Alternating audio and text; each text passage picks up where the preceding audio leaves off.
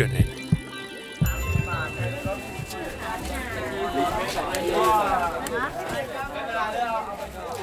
Tiede Ykkösen aiheena on Wuhanista löydetty uusi koronavirus.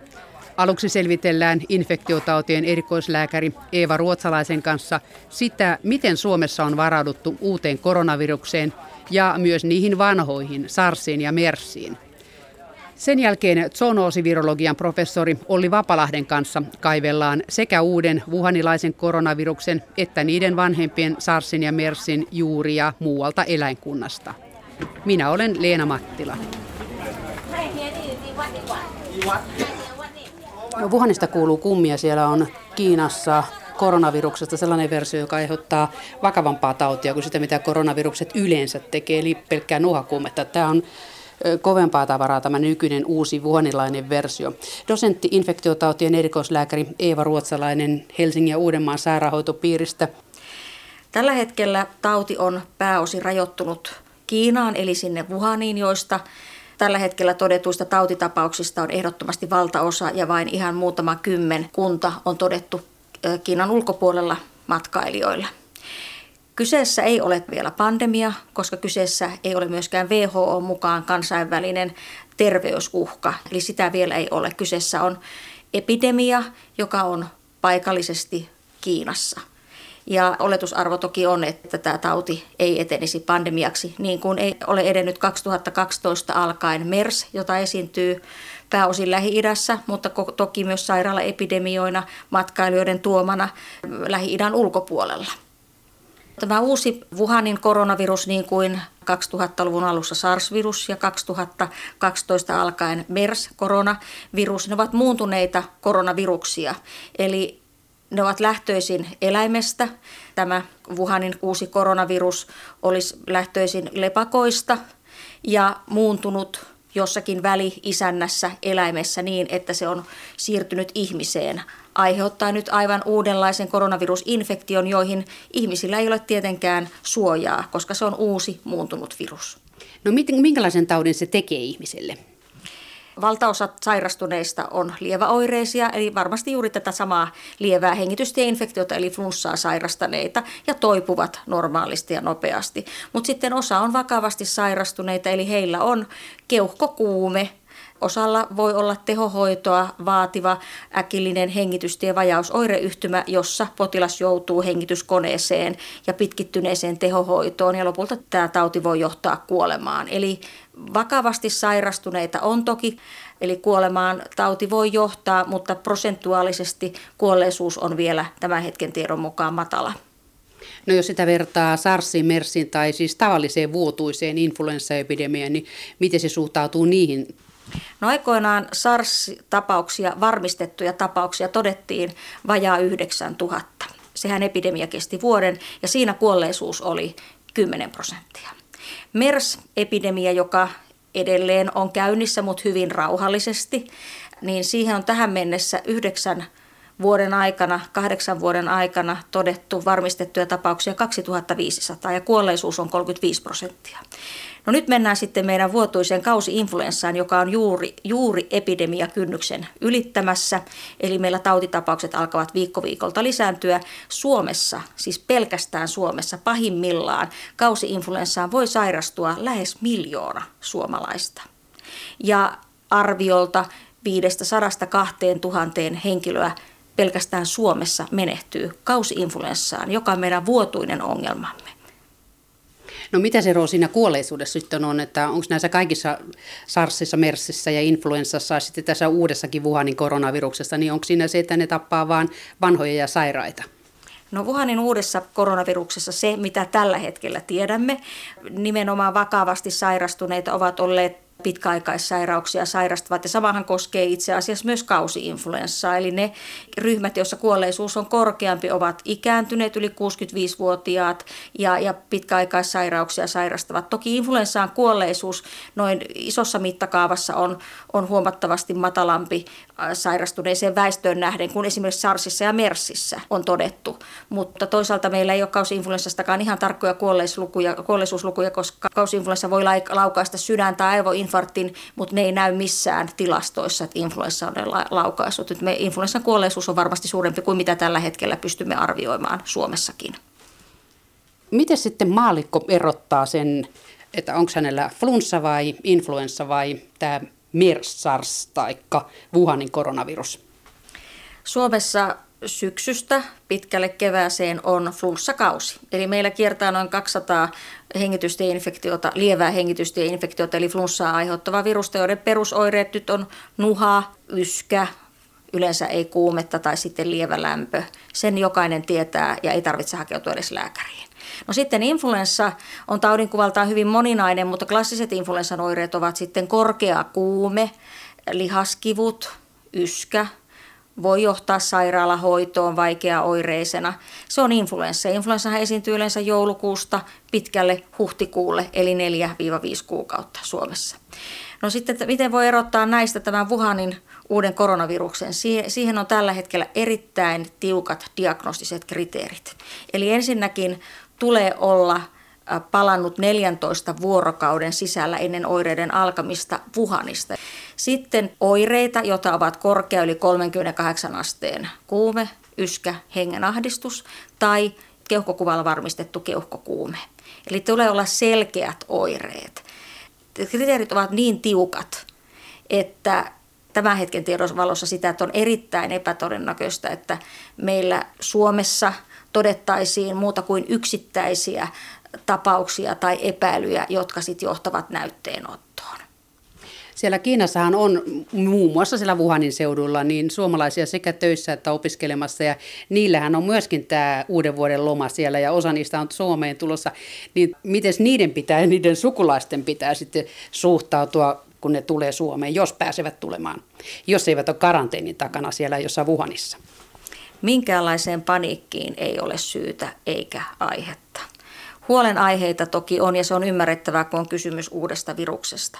Mutta jokainen, joka tulee Wuhanista, toki kannattaa seurata omaa oirettaan, että tuleeko korkea kuume ja yskä ja hengenahdistus 14 vuorokauden sisällä Suomeen palusta, jos tulee, niin välitön yhteydenotto hyväkuntoiselle ensisijaisesti toki terveydenhuoltoon, joko perusterveydenhuoltoon tai sitten näihin terveysneuvontapuhelimiin, mitä meillä on Hussinkin alueella kaksi kappaletta, Helsingin kaupungilla omassa ja Hussin päivystysapu omassa. Eli puhelimitse saa kyllä tarkat ohjeet terveydenhuollon ammattilaisilta, voisiko oireet olla nimenomaan Wuhanin alueelta tullessa uuteen koronavirukseen liittyvää vai ovatko ne johonkin muuhun hengitystieinfektioon liittyviä. Kiinassa on tällä hetkellä myös influenssaepidemia, ihan niin kuin pohjoisella pallonpuoliskolla kokonaisuudessa. Että influenssa on yleensä korkeakuumeisena se ensisijainen diagnoosi, tai sitten tavallinen flunssaviruksen aiheuttama infektio. Toki niissä on yleensä vain lievä kuume tai kuumettomia tautia. Jos sitten käy niin, että niitä uusia vuhanilaisia koronatapauksia tulee yksi lentokoneellinen Kiinasta tänne Suomeen, niin minkälaiset täällä on sitten valmiudet hoitaa se homma, jos ne vaikka laskeutuu Rovaniemen lentokentälle, joka toisella tämä Wuhanin koronavirus? Infektiotautien erikoislääkäri Eeva Ruotsalainen. Mä menisin vähän pidemmälle nyt menneisyyteen ennen kuin mennään tähän akuuttiin mahdolliseen mm. ta- tapahtumaan. Et 2002, kun tuli tämä SARS-epidemia, niin silloin me jo teimme ohjeet terveydenhuollossa, jotka ovat edelleen voimassa olevia ohjeita – 2006 alkaen meillä Suomessa on ollut kansallinen ja tietysti sairaanhoitopiireissä myös alueellisesti influenssapandemiaan varautumisen ohjeet, joita päivitettiin viimeksi 2012 ja meillä HUSissa itse asiassa päivitetään tänä vuonna. Ja 2012 alkaen MERS-koronaviruksen osalta me olemme myös tehneet voimassa olevat ohjeet – joita voidaan hyvin toteuttaa tähän Wuhanin uuden koronaviruksen ohjeisiin. Olemme kyllä HUSissa tehneet myös tähän uuteen muuntuneeseen koronavirukseen omat ohjeensa, koska diagnostiset kriteerit ja diagnostiikka muuttuivat jonkin verran verrattuna MERS-koronavirukseen. Eli olemme Suomessa varautuneet kansallisesti mutta erityisesti haluan painottaa sairaanhoitopiirien osuutta ja perusterveydenhuollon osuutta, että me olemme varautuneet hyvin, tiedonkulku toimii, erikoissairaanhoidosta perusterveydenhuoltoon yksityiselle sektorille ja päinvastoin. No sitten jos mennään Rovaniemen tapaukseen, niin, niin Lapin sairaanhoitopiiri on juuri suorien lentojen Kiinan matkailun takia hyvin alkuvaiheessa Helsingin ja Uudenmaan sairaanhoitopiirin rinnalla tehnyt ohjeet sekä perusterveydenhuoltoon että yksityiselle sektorille, että miten varautua. Ja lentokentillä on omat ohjeensa. Meillä on siis Helsingin ja Uudenmaan sairaanhoitopiirissä Helsinki-Vantaan lentokentän kanssa kansallisesti ja alueellisesti tehty tämmöinen infektiohälytysohjeistus. Eli me olemme kyllä joka rintamalla varautuneet ja tiedonkulku on erinomaisen hyvää viranomaisten kesken. No mitä sitten, jos se SARS tuleekin laivalla Tallinnan tai Tukholman kautta, niin mitä sitten suupannaan? Infektiosairauksien erikoislääkäri Eeva Ruotsalainen Helsingin Uudenmaan sairaanhoitopiiristä. No olemme Helsingin ja Uudenmaan sairaanhoitopiirissä varautuneet sekä maasta että ilmasta tuleviin tartuntatautiuhkiin ja teimme ja päivitimme viime vuonna Helsingin kaupungin kanssa Helsingin sataman tartuntatautiohjeet saapuville laivoille, johtuen osittain myös siitä, että Helsinki yllätys, yllätys on maailman suurin matkustajasatama. Eeva Ruotsalainen, olet ollut päivittämässä Helsingin Uudenmaan sairaanhoitopiirin ohjeita yllättävien tartuntatautien varalle. Niin miten se tuli muutoksia entiseen näihin uusiin toimintaohjeisiin? Näistä vakavista koronaviruksista meillä on ollut SARS-ohjeistus sekä MERS-ohjeistus. Ja nyt kun tämä Wuhanin uusi koronavirus tuli tietoomme, niin tein aivan uuden koronaviruksen kokonaisuuden ohjeistuksen ihan sen takia, että diagnostiset kriteerit muuttuivat. No miten se homma muualla hoituu, jolla ei ole näitä teidän ohjeita, vai onko nämä kaikkien käytössä? Jokainen sairaanhoitopiiri joutuu tekemään alueelliset ohjeensa sen takia, että näytteenotto oireilevasta potilaasta tehdään ilmavarotoimin, eli käytännössä ilmaeristyshuoneessa, joita on sairaaloissa.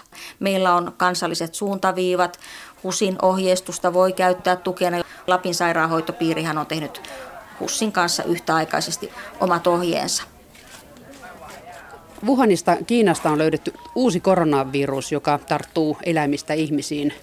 Mistä tämä uutukainen virus sitten putkahti tautimarkkinoille, zoonoosin virologian professori Olli Vapalahti?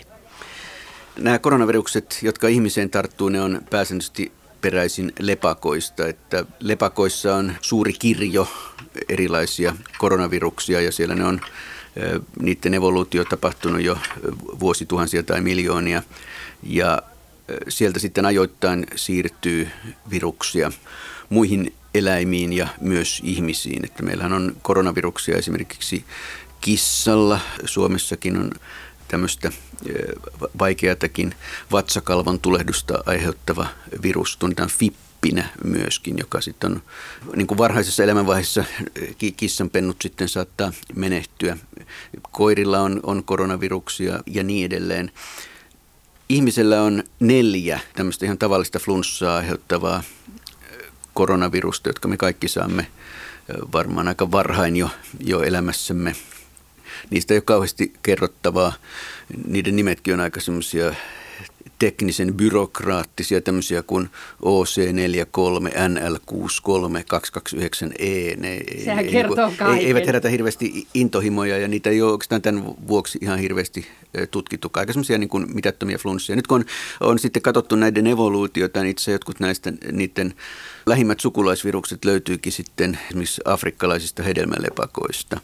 Et varmaan nämä on joskus aiheuttanut jonkun tämmöisen zoonoottista alkuperää olleen epidemian tai pandemian sitten adaptoituneet sitten tämmöisiksi ihmisen tavallisiksi flunssaviruksiksi.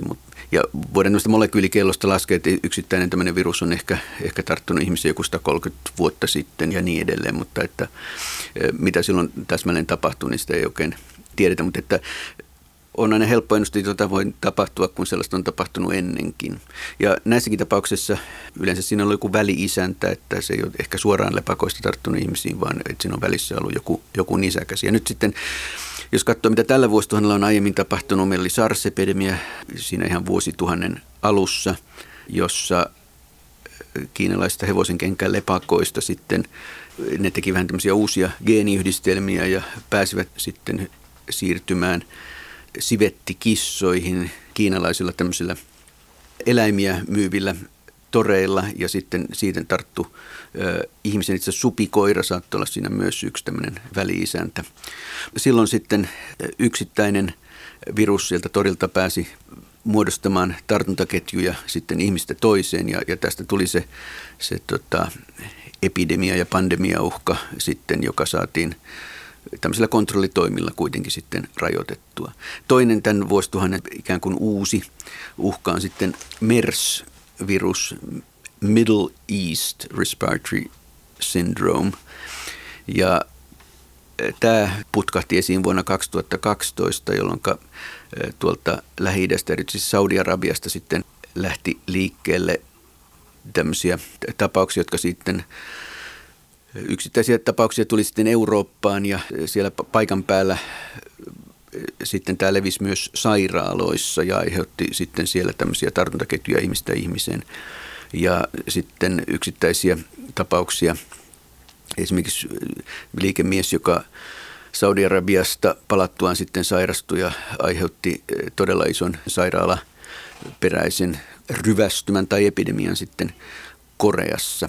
Ja että tämmöisiä on ollut ennenkin, mutta että Mersin osalta sitten taas havaittiin, että tämä, oli, tämä isäntä, se oli nyt siirtynyt jo aikaisemmin, vuosikymmeniä aikaisemmin oli kameli, kameli. Ja kun tutkittiin sitten kymmeniä tuhansia saudiarabialaisia, niin todettiin, että noin 0,15 prosentilla saudiarabialaisista oli jo vasta-aineita tälle virukselle. Eli tämmöisiä yksittäisiä tartuntoja kameleista ihmisiin oli ollut jo ennenkin, mutta sitten kun sattui niin, että näitä potilaita sitten hoidettiin sairaalassa tyypillisesti ehkä tämmöisellä ylipainehoidolla, niin tämä aerosoli sitten sieltä alemmista hengitysteistä levisi siellä sairaalassa muihin potilaisiin ja hoitohenkilökuntaan ja saatiin aikaan näitä epidemioita sairaalan ulkopuolella tämä ei käytännössä leviä kovin hyvin. Sen niin kuin tämmöinen luontainen lisääntymisluku on eh, alle yhden. Puhutaan tämmöistä R0-luvusta, joka tarkoittaa sitä, että montako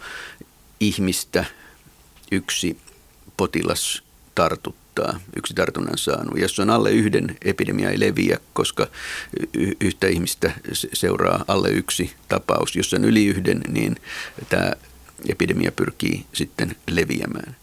Siinä mielessä MERSiä edelleen esiintyy. Me Suomessakin sitä aina silloin tällöin epäillään ja tehdään näitä MERS-tutkimuksia, mutta ne on kaikki olleet negatiivisia, mutta se on yksi mikä, asia, mikä pitää ottaa huomioon, jos tämmöinen vaikea hengitystieinfektio tulee jossain tuonne Lähi-Itään esitiedot ja lähtökohta viittaavat. SARSin kohdalla sitten tilanne on, on sikäli toinen, että tämä R0, että kuinka monta ihmistä keskimäärin tartuttaa, oli kahden luokka. Eli tämä, jos ei olisi mitään tehty, niin se olisi, se olisi, se olisi lähtenyt leviämään. Ja nyt tämä uusi koronavirus, tämä wuhanilainen, ensimmäiset tiedot viittaa siihen, että tämä lisääntymisluku on yli kahden siinä voi olla niin kuin vielä ehkä, ehkä epäselvyyttä. Ja, ja se tarkoittaa sitä, että tämä niin kuin, jos ei mitään tehdä, niin tämä leviää. No mihin se SARS sitten hävisi vai hävisikö se? Jos Mersiä testataan edelleen, mutta SARS on vähän niin kuin unohdettu. Olli Vapalahti. Joo, MERS pyörii tuolla ö, kameleissa tuolla Lähi-idässä ja tavallaan se ikään kuin säilymö tai reservuori, niin kuin sanotaan, on siellä aktiivinen koko ajan ja yksittäisiä sitten siirtymiä kameleista ihmisiin tapahtuu koko ajan. Tyypillisesti niitä Mersin kohdalla tapahtuu keväällä, niitä maalis-huhtikuussa. Tämä johtuu siitä, että ymmärtääkseni nämä vauvakamelit syntyy tuossa joulun aikaan. Niin sitten ne saa kamelin äidin maidosta suojaa tätä infektiota vastaan ja sitten kun ne vierotetaan, niin sitten ne alkaa saamaan infektioita ja saavat tämän MERS-infektionkin ja juuri siinä vaiheessa sitten tavallaan nämä nuori kamellisukupolvi sitten herkästi tartuttaa sitä, tai herkemmin tartuttaa sitä ihmisiin. Joskus sitten tosiaan nämä saattaa tämmöisiä pieniä sairaalaepidemioita aiheuttaa. Eli tämä on niin kuin, se on kameleissa ja sieltä niin kuin, periaatteessa se on niin kuin jatkuva pieni uhka, mutta tämä virus ei leviä yhteiskunnassa sitten kuitenkaan. Se MERS muhii koko ajan jossain kameleissa. Kame, kameleissa kyllä joo. Niin kuin käytännössä siellä 100 prosenttia kameleista saa tämän infektion. SARSin kohdalla tilanne on sikäli toinen, että sitä ilmeisesti ei ihan jatkuvasti esiinny näissä eläin torien eläimissä, vaan, vaan se pyörii siellä, siellä lepakoissa, mutta että silloin tällöin varmaan sitten hankala tietää ihan, miten, miten nämä kontaktit siellä eläinten kanssa tapahtuu, mutta että kun siellä on erilaisia eläimiä, tuodaan näille toreille, niin, niin siellä on mahdollisuutta tämmöisiin lajisiirtymiin.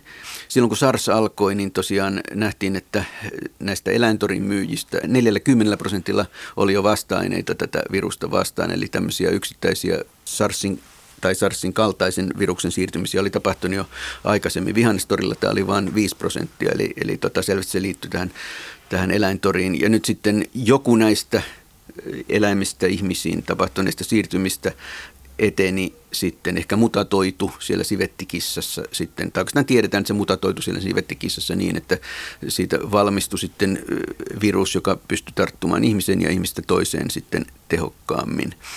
Mutta että tämä ei ole siis semmoinen jatkuva prosessi, vaan se käynnistyy aina sitten sieltä lepakoista erikseen. Ja tämän jälkeen näitä lepakoita, juuri näitä hevosenkenkälepakoita, jotka tätä levittää aika paljon, on, on tutkittu ja, ja, ja todettu, että siellä on potentiaalia, että tämä SARS-episodi voisi sitten toistua juurikin niin, että sieltä ei välttämättä tule se sama virus, vaan, vaan joku vähän samankaltainen serkku mutta ei välttämättä ihan tiedetä sitten juuri mikä muoto. Mä oon ymmärtänyt, että tällä hetkellä on löydetty Junnanin maakunnasta lepakko, josta löytyy 96 prosenttisesti sama virus kuin joka nyt on sitten äh, lähtenyt äh, aiheuttamaan tätä epidemiaa.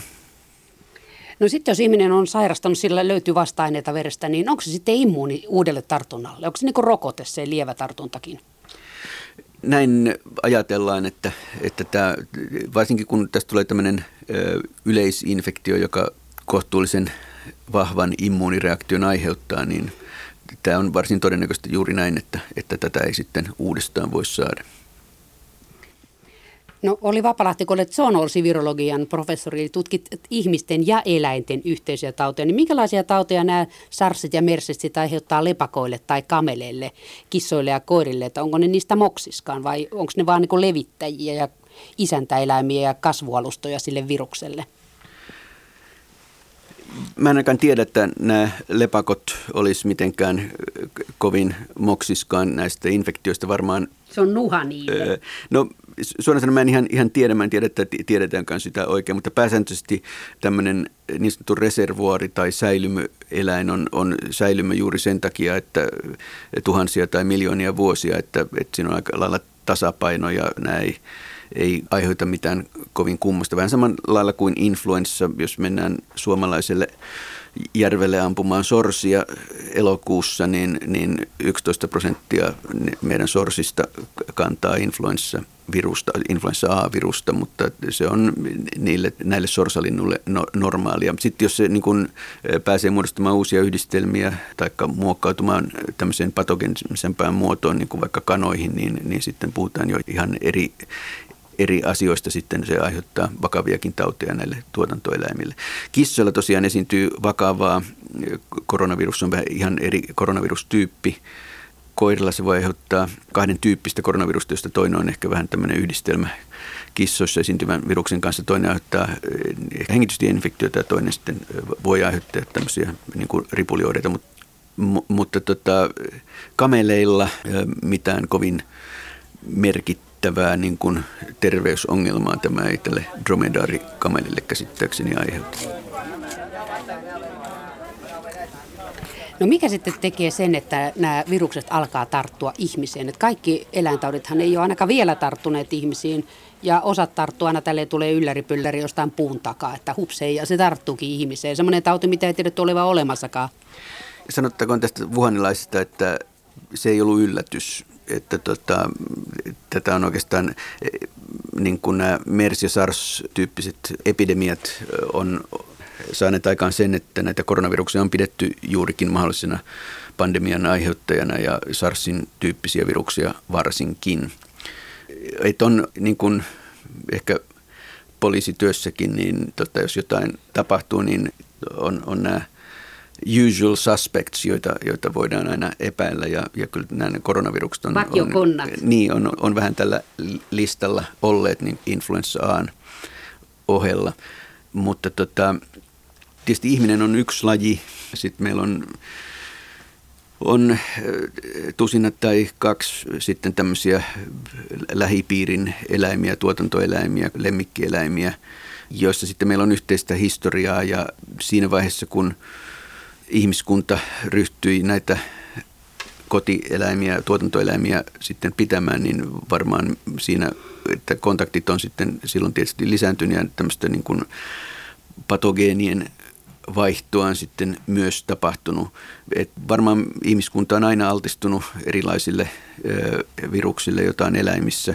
Tosiaan niin kuin meillä on pari tuhatta jyrsiä lajia, on, on tuhat lepakkolajia ja toista tuhatta lintulajia ja niin edelleen. Ja siinä mielessä sitä virus kirjoa löytyy luonnosta kyllä ja joillakin niistä on ominaisuuksia, että ne pystyy sitten ihmiseen tarttumaan, mutta yleensä sitten tartunta ei etene ihmistä toiseen. Tämmöisessä tilanteessa meillä on esimerkiksi kotoisena esimerkkinä vaikkapa myyräkuume. Nämä metsämyyrät on, on varmaan yleisimpiä nisäkkäitä, varsinkin silloin kun on huippuvuosi. Ja, ja silloin kun ihminen sitten altistuu tälle jyrsien eritteille vetää sitä henkeensä, niin voi saada sitten myyräkuumeen, mutta se ei käytännössä juuri koskaan tartu sitten ihmisestä toiseen. Taikka vaikkapa ehkä tappavin infektiotauti on, on rabies, joka on siis käytännössä sataprosenttisen tappava, jos ei tätä rokotetta tai vastainen hoitoa sitten altistuksen jälkeen saa. Mutta siinäkään käytännössä se ei tartu enää ihmistä toiseen. Poikkeuksena että jos lähdetään tämmöisen aivokuolleen ihmisen elimiä siirtämään eteenpäin, niin niistä se voi, voi tarttua.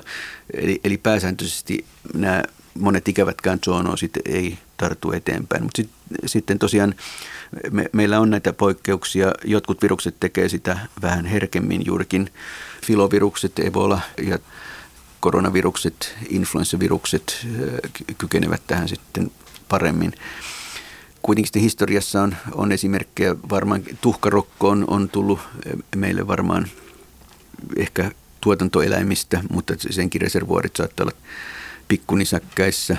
Sitten esimerkiksi iso rokko, joka viime vuosisadan lopussa saatiin sitten juurittua maailmasta 200 vuotta kestäneen rokotusprojektin jälkeen, niin varmaankin on pyrkinyt tarttumaan ihmiseen jo, jo aikojen alusta, mutta vasta sitten siinä vaiheessa, kun ihmiset, ihmisiä oli niin paljon ja he olivat riittävästi yhteydessä toisiinsa, niin, niin iso rokko pääsi kiertämään ihmiskunnassa. On arvioitu, että laskeskeltu, että parisataa tuhatta ihmistä pitää asua kahden viikon etäisyydellä toisistaan, että tämä virus pystyy kiertämään. Eli meillä on toisaalta viruksessa on tiettyjä vähän semmoisia porukoita, jotka, jotka helpommin ehkä siirtyy ihmisen ja tarttuu taudin, mutta toisaalta sitten riippuu siitä, että miten sen jälkeen ihmiset on kontaktissa toisiinsa, että miten hyvin näillä on ylipäänsä edellytyksiä levitä ihmisestä toiseen. Mutta kaiken kaikkiaan, jos katsoo ihmisen esimerkiksi viruksia, niin siis osa on semmoisia, jotka on niin kuin sieltä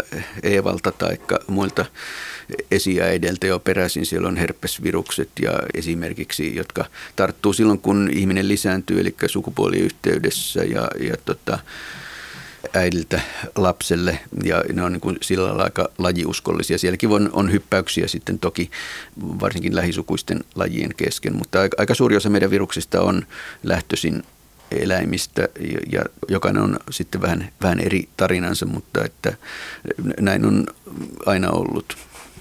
No mikä sitä estää, että se myyräkuume ei tartu esimerkiksi hoitohenkilökuntaan tai perheenjäseniin ja sitten taas joku lepakon tauti tarttuu hanakasti? Ö, joo, ihan kaikkea ei, ei tästä varmaan tiedetä, mutta että yksi asia on aina se, että paljonko infektiokykyistä virusta tulee ulos eritteisiin, jossa sillä on mahdollisuuksia siirtyä sitten seuraavaan ihmiseen. Ja, ja myyräkuumen kohdalla varmaan yksi syy on sitten se, että tätä, tätä ei ole tarpeeksi. Myyräkuumellakin on serkkuvirus, Andes-virus tuolla tota Etelä-Amerikassa, joka esimerkiksi tekee tartuntaketjuja ihmistä toiseen. Et, et siinä mielessä nämä ei ole aina ihan 6-0, että joskus tulee, tulee niin kuin poikkeuksia näistäkin, mutta että pääsääntöisesti tosiaan näin ei tapahdu. Sitten siinä on ylipäänsä tämä adaptaatio, että, että jos tulee joku uusi virus uuteen populaatioon, niin yleensä molemmat sitten muuntuu. Virus kehittyy ehkä vähemmän virulentiksi. Se harvoin on virukselle etua esimerkiksi siitä, että se on, on kovin patogeeninen. Se ei edistä tarttumista eikä sen viruksen tavallaan liikkumista, että sitä kantavat yksilöt menehtyvät kesken tartuntamatkan. Eli semmoinen kovin patogeeninen virus ei, ei pärjää. Mutta sitten myöskin se isäntä usein adaptoituu, että siellä sitten sen tyyppiset geenit sitten rikastuvat, jotka niin kuin paremmin aikaan saavat vastustuskykyä tälle taudille. Sä oot sanonut kerran aikaisemmin, että tota, ihmisillä on omassa genomissaan jotain jämiä virusten geeneistä, niin mitä ne vaikuttaa? Onko niistä hyötyä vai haittaa vai tuliko niistä just se immuniteetti? Joo, tämä koskee yks, yksittäisiä viruksia. Toki niin retrovirukset on, on sitten e, eri asia, että e, tuossa ehkä jo toista miljoonaa vuotta sitten nisäkkäät kehittyi, niin, niin tämmöisiä jo siltä ajalta varmaan tämmöisiä retrovirusjäämiä löytyy genomista ja se on vähän niin kuin oma, oma tapauksensa, mutta sitten tämmöisistä RNA-viruksista, jotka on ehkä muistoja siitä, että tämmöisiäkin joskus on, on meitä infektoinut. Esimerkiksi ihmisen genomista löytyy neljä kopiota Bornaviruksen tiettyä valkuaisainetta koodaavasta geenistä ja oikeastaan ei tiedetä mitä siellä tekee, mutta, mutta tota, on havaintoja siitäkin, että ne lajit, joissa tämmöisiä kopioita on, niin ne eivät juurikaan sitten saa tätä kyseistä virusinfektiota. Ebola-virus on mielenkiintoinen sikäli, että me, meillä ei siitä ole kopioita, mutta aika monella nisäkkäällä, pikkunisäkkäällä löytyy sieltä genomista tämmöisiä Ebolan viruksen kaltaisia geeninpätkiä ihan tämmöisiltä vaikka Pohjois-Amerikassa eläviltä myyriltä, jotka sitten kuitenkaan ei varmasti ole näitä viruksia kohdanneet niin kuin en tiedä voiko sanoa miesmuistiin vai, vai myyrämuistiin. Ja, ja ne on siellä osoituksena ainakin siitä, että tämän kaltaiset virukset on ollut ehkä vuosimiljoonia sitten yleisiä siinä populaatiossa. Että ainakin se toimii niin kuin osoituksena siitä, että tämmöisiä infektioita kyseinen laji on joskus saanut ja ne on sitten jäänyt sinne. Ja on vähän niin kuin ajatuksia siitäkin, että ne voisivat tosiaan toimia vähän tämmöisenä genomiimmuniteettina tai että siitä olisi voinut olla jotain hyötyä, että tämmöisiä sekvenssejä on siellä, että, että jonkinlaisella tämmöisellä tietynlaisella inhibitiomekanismilla voisivat sitten niin kuin tämmöisiä sisään tulevaa virusta vaientaa. Mutta tämä on, tämä on vähän epäselvä asia. Tiedetään, että tämä toimii selkärangattomilla tämän tyyppinen genomiimmuniteetti, mutta sitä aika vähän tiedetään oikeastaan sitten nisäkkäillä tai NS-ylemmillä lajeilla. Voidaanko siihen luottaa, että niistä virusten ja bornavirusten ja kumppaneiden genomipätkistä meidän perimässä ei ole haittaa, koska tuota, ne on säilyneet. Sillä jos ne olisi haitallisia, niin luulisi, että ne olisi sitten harventuneet, kun ne olisi harventaneet ihmiskunnasta just ne yksilöt, jotka on kantajia. Näin varmaan on, että tosiaan eh, jossain arveltu, että 40 miljoonaa vuotta sitten olisi tämmöinen siirtymä meidän genomiin tapahtunut, että, että toki siinä olisi ollut aikaa niin kuin niiden hävitä sieltä, jos ne olisi kovasti haitallisia. No ollaanko me sitten yhteisevoluutiossa myös virusten kanssa? Että suolistossa ja ihossa ja limakalvoilla on niitä bakteereita, mistä on puhuttu jo paljon, mutta mikä on virusten osuus siihen, että meistä on tullut tällaisia kuin me ollaan? Ihmisen virukset varmaan ylipäänsä kohtuullisen hyvin tiedetään, mutta meillä on, nyt kun nämä uudet sekvensointimenetelmät on tullut, niin sieltä tavallaan löytyy vähän koko ajan jotain uutta. Meillä on pieniä DNA viruksen omaisia pätkiä sieltä löytyy, josta ei ihan tiedetä, että ihmiseltäkin, että mitä ne tekevät vai, vai tekevätkö mitään. Että, että varmaan meilläkin on semmoista niin kuin normaali floraa niin sanotusti voi tässä suhteessa olla.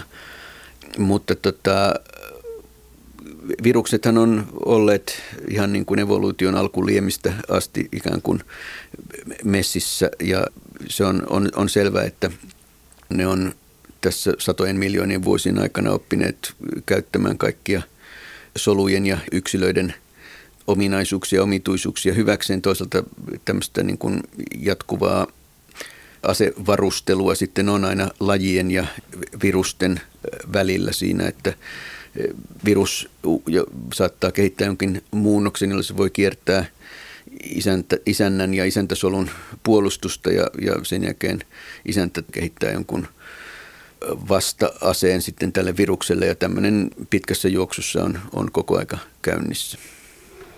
Sanoit, että herpesvirus on meidän omia viruksia, mutta, tai herpesvirukset, mutta tuota, kuinka kauan se kestää tämmöinen viruksen muuntuminen, kun se siirtyy lajista toiseen, vaikka nyt lepakosta mutkien kautta tai suoraan ihmiseen tai linnuista, noista vesilinnuista, influenssat, niin kuinka kauan se kestää se evoluutio, että siitä sitten tulee ihmisen tauti? No t- tavallaan siitä hetkestä vähän se loppujen lopuksi on ihmisen tauti, kun sitten nämä tartuntaketjut pysyvästi siirtyy ihmistä toiseen. Usein sitä ennen ja juuri siinä vaiheessa sitten tämä virus muuntuu enemmän. Viruksella on usein potentiaalia muuntua enemmän kuin se itse asiassa muuntuu. Eli jos, jos tota, ei olisi mitään esteitä sen varjoida vapaasti, niin se, se pystyisi kyllä aika nopeasti varjoimaan, että se mikä niin kuin usein sitten estää näin tapahtumasta on tämä ympäristön paine, että sillä ei ole niin kuin eduksi muuntua kovin paljon. No voidaanko joka tapauksessa väittää, että valintapaine, eli se miten se saa ihmisiä lakoon, niin vaikuttaa siihen, että mihin suuntaan se virus jatkossa kehittyy, koska sehän on hänen etunsa, että se saa ihmisestä itselleen uuden isännän. Öö, joo, e, joskaan niin luonnossa nyt varsinaisesti ehkä ei ole sellaista tasapainoa, vaan asiat muuttuvat koko aika, mutta ihmisestä toiseen tarttumiseen sitä ei, ei tapahdu. Tosiaan, jos virus on liian patogeeninen, niin se ei pääse tarttumaan ehkä ennen kuin sitten tämä edeltävä yksilö on kuollut tai vakavasti sairas. Et, et siinä mielessä ehkä, ehkä voisi ottaa vertailukohdaksi vaikkapa lintuinfluenssan, joka siirtyy villilinnuista jonkin kanalaan tai tarhattuihin kanoihin.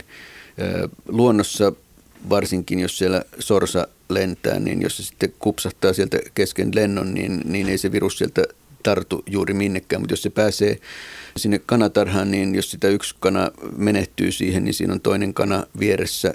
Ja tavallaan silloin tämä patogeenisyys voi olla eduksi. Ja me havaitaan siinä viruksessa itse asiassa sellaisia muutoksia, jotka kehittyy silloin, kun villilinnuista siirrytään tarhattuihin kanoihin, että se viruksessa kehittyy tietyt muutokset sen pintaproteiineissa, jotka tekevät siitä patogeenisemman ja samalla sitten tartuttavamman.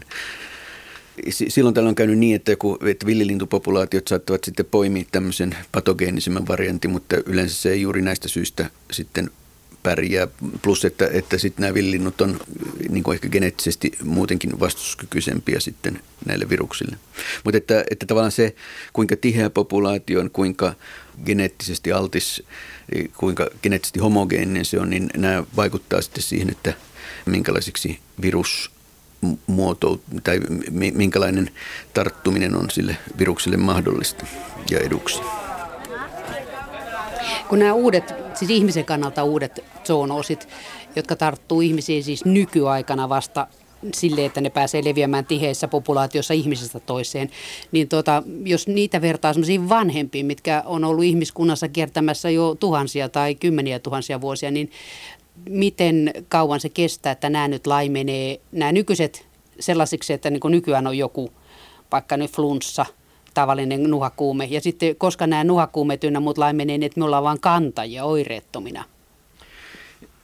Varmaan jokaisella infektiolla on vähän oma tarinansa tässä. Tosiaan jos katsoo näitä meidän eh, vanhimpia viruksia, jotka sieltä esiäideltä ja isiltä tulee, niin ne on semmoisia, jotka näissä niin kuin lähikontakteissa tarttuu muuttuu ja toisaalta monesti ne säilyy pitkään läpi eliniän ja, ja silloin tällöin vaan erittyvät ja tavallaan se on tämmöinen strategia, että perustuu siihen lähikontaktiin ja, ja ei edellytä sitten eh, suuria ihmisjoukkoja. Et sitten esimerkiksi vaikkapa tuhkarokko, joka on siirtynyt eläimistä ihmisiin, tässä ehkä aikataululla 1-2000 vuotta, eh, ehkä voi olla pidempikin, mutta tota, joka tapauksessa siinä, kun sen kerran sairastaa, niin sitä ei sairasta uudestaan, jolloin eh, tarvii olla tarpeeksi iso populaatio, josta sitten virus pystyy kiertämään, että se löytää näitä eh, alttiita henkilöitä, johon se voi tarttua. Klassinen esimerkkihän on Färsaarten eh, ja ylipäänsä nämä saariepidemiat, jossa sitten on ehkä ollut vähän ihmisiä, että se virus ei ole pystynyt kiertämään sinne. Ja sitten kunnes siellä on semmoinen kohortti ihmisiä eh, tullut ja sattumalta virus sitten sinne päätyy, niin esimerkiksi tosiaan kaikki alle 60 sairastu kerralla sitten Färsaarilla, että sitä vanhemmat olivat vielä, vielä immuuneja. Sika-influenssahan on, on pikkasen samanlainen esimerkki, joka tuossa 2009 tuli meille, ja joka oli tämmöinen yhdistelmä lintujen ja sijoissa pyörineitä viruksia. Ja Espanjan tauti vuonna 1918 tuli linnuista ilmeisesti aika lailla sellaisenaan ehkäpä villilinnuista, koska oli tämmöinen matalapatogeeninen lintuinfluenssa. Vaikka niitä pelätään näitä korkeapatogeenisia lintuinfluenssia, niin ne ei juuri koskaan sitä aiheuta sellaisenaan näitä pandemioita onneksi. Mutta joka tapauksessa tämä oli, oli peräisin aika lailla sellaisenaan tämä 18 epidemia linnuista ja siirtyi ihmisiin, mutta se siirtyi myös sikoihin. Ja nyt ihmisissä sitten että vuosikymmenen aikana – lukunottamatta taukoa, jolloin se niin kuin hävisi tämä, tämän tyyppinen H1N1 tauti, niin ihmisessä muuntui kohtuullisen nopeasti, koska ihmisillä on paljon kontakteja ja tämä virus lisääntyi tavallaan enemmän kuin sijoissa. Ja, ja sijoissa tavallaan se jäi sen evoluutio vähän jälkeen. Niin, että kun me saatiin tämä 2009 sika-influenssa, niin yli 65 ei saanut tätä infektiota, koska he olivat nähneet tämän viruksen silloin lapsuudessaan. Sitten kun se hävisi kiertämästä, niin tosiaan, ja siihen tuli tämä ikään kuin sikojen Espanjan taudista peräisin oleva vanhoja tämmöisiä viruskomponentteja, jotka oli sitten hitaammin muuntuneet sijoissa, niin tavallaan tämä johti sitten siihen, että tämä ikään kuin vanhempi virus oli uusi nuoremmille, mutta se oli vanha vanhemmille ihmisille. Ja osoitukset siitä, että sijoissa se evoluutio oli hitaampaa, ihmisissä oli nopeampaa ja tavallaan tämän takia sitten nuoremmassa populaatiossa ei ollut enää immuniteettia sitten tälle Espanjan taudin varhaisimmalle perillisille, jota taas sitten sijoista meille tarjottiin. Tämä on tavallaan esimerkki siitä, että, että populaatiossa oleva immuniteetti vaikuttaa sitten siihen, että, että mikä, minkä tyyppinen virus pääsee sitten kiertämään ihmisissä. Zoonosivirologian professori Olli Vapalahti, miten sitten voidaan tehdä sen eteen, että tämmöiset äh, äkkinäiset zoonoosit ei sitten pääse ihmisten kimppuun? Voidaanko niihin kehittää rokotteita tai jotain estolääkityksiä, viruslääkkeitä? Tässä suhteessa varmaan eh, tilanne jollain tasolla paranee koko aika, että viruslääkkeitä on pystytty kehittämään ja se nähdään tosiaan esimerkiksi nämä hepatiittivirukset ja hivi on saatu näillä lääkkeillä aika hyvin kuriin ja, ja tota, myös tämmöinen iso farma on, on alkanut vähän kiinnostua myös siitä, että tämmöisille uusille ja uhkaaville viruksille kehitetään ja testataan näitä viruslääkkeitä. Ja on yksittäisiä lääkeaineita, sitten esimerkiksi tämmöinen remdesiviiri, joka näyttäisi olevan tehokas moniin niin sanottuihin RNA-viruksiin, muun muassa Ebolaan, ja on viitteitä siitä, että se voisi toimia myös näille koronaviruksille. Ja tota, et varmaan näistä lääkehoidoista kuullaan lisää. Toinen tämmöinen lääkkeenomainen valmiste on yhdistelmä DNA-tekniikalla valmistetut vasta-aineet. Eli me voidaan jonkun taudin sairastuneen verestä tai verisoluista kloonata vasta-aine, joka tarttuu virukseen ja estää sitä virusta taas tarttumasta soluihin. Ja esimerkiksi Ebolan hoidossa tämmöiset on osoittautuneet ihan tehokkaiksi ja, ja periaatteessa tämän tyyppisiäkin valmisteita voi, voi tässä ajatella. Ja nyt jos puhutaan tästä koronaviruksesta, on esimerkiksi todettu, että tämmöiset viruksen proteiinia pilkkovien entsyymien esteet, eli proteinaasi-inhibitorit, jotka on testattu jo ja laajassa käytössä hi- olleet hiviä vastaan, niin saattaisivat toimia koronavirukselle, mutta siitä ei ole selvää vielä näyttöä, että toimiko tämä miten potilaalla. Eli niin siis tuolta niin kuin näitä viruslääkkeitä voidaan kehittää ja niissäkin tarvii testauksia to, toki paljon vielä, mutta että siltä osin kun ne on jo käytössä olevia lääkkeitä, niin, niin siinä on tämmöisiä hoitomahdollisuuksia. Rokotteita ollaan eh, laboratorioissa kehittämässä ja siinä on uusia tekniikoita, joilla voidaan ottaa geeninpätkä tästä viruksesta ja laittaa se tämmöiseen johonkin kantajaan. Voidaan käyttää DNA-rokotteita tai RNA-rokotteita ja, ja tota, tämmöisiä erilaisia high-tech-tekniikoita on monenlaisia. Niissä monesti on etuna se, että niiden valmistaminen saattaa olla nopeampaa ja, ja ehkä tehokkaampaa kuin, kuin perinteinen tämmöinen viruksen kasvattaminen ja, ja inaktivointi, mutta sitäkin varmasti tehdään. Myös tässä on niin kuin rokotteen valmistuksen kannalta on hyvä, että SARSia ja MERSiä vastaan on jo tämmöisiä aiheita kehitetty rokotteeksi. Et varmaankin parin, kolmen, neljän kuukauden sisällä julkaistaan erilaisia kandidaatteja sitten tämän viruksen rokotteeksi. Ja sitten ne pitäisi testata vielä muissa kädellisissä ja sitten ne pitäisi eri faaseissa testata ihmisille ja joka vaiheessa tarvitaan näihin kokeisiin sitten potilaita, niin tulokset täytyy ehtiä analysoida ja, ja, ja loppupeleissä tarvitaan satoja miljoonia, että voidaan osoittaa näiden turvallisuus ja tehokkuus sitten laajemmassa ihmisjoukossa. Ja Ebolan kohdalla esimerkiksi näitä tämmöisiä kandidaattirokotteita oli jo aika paljon ja panostettiin siihen, että EU-sakin, että tuettiin isolla rahalla sitä, että näitä päästäisiin sitten Ebolassa käyttämään. Ja niin pitkä kuin se Länsi-Afrikan epidemia olikin, niin juuri ja juuri ehdittiin sitten kliinisesti testata siellä paikan päällä yksi näistä kaupallisista rokotteista niin, että voitiin näyttää, että se on turvallinen ja tehokas ja te, niin kuin suojaa siltä taudilta. Ja nyt sitä käytetään itse näitä muitakin rokotteita tämän Ebolan torjunnassa. Ja jos ajattelee sitten varsinkin hoitohenkilökuntaa, niin vaikka se nyt ihan täydellinen se rokote olisi, niin kyllä mielellään kun Ebola-potilaita hoitaa, niin olisi rokotettu ja tänä päivänä se on, on mahdollista. Eli on näyttöä siinä, että näitä voidaan saada eteenpäin. Sen jälkeen kun tämä kandidaattirokote on ja, ja sitten se saadaan testattua niin kuin muilla kädellisillä kuin ihmisillä ja, ja saadaan tehtyä nämä kaikki rokotefaasitutkimukset, niin kyllä siinä niin kuin usein vuosia siihen sitten menee. Toki varmaan tätä pyritään nopeuttamaan, mutta että ennen kuin tämmöistä tuotetta voi apteekin hyllyltä saada, niin siihen on, on kyllä matkaa.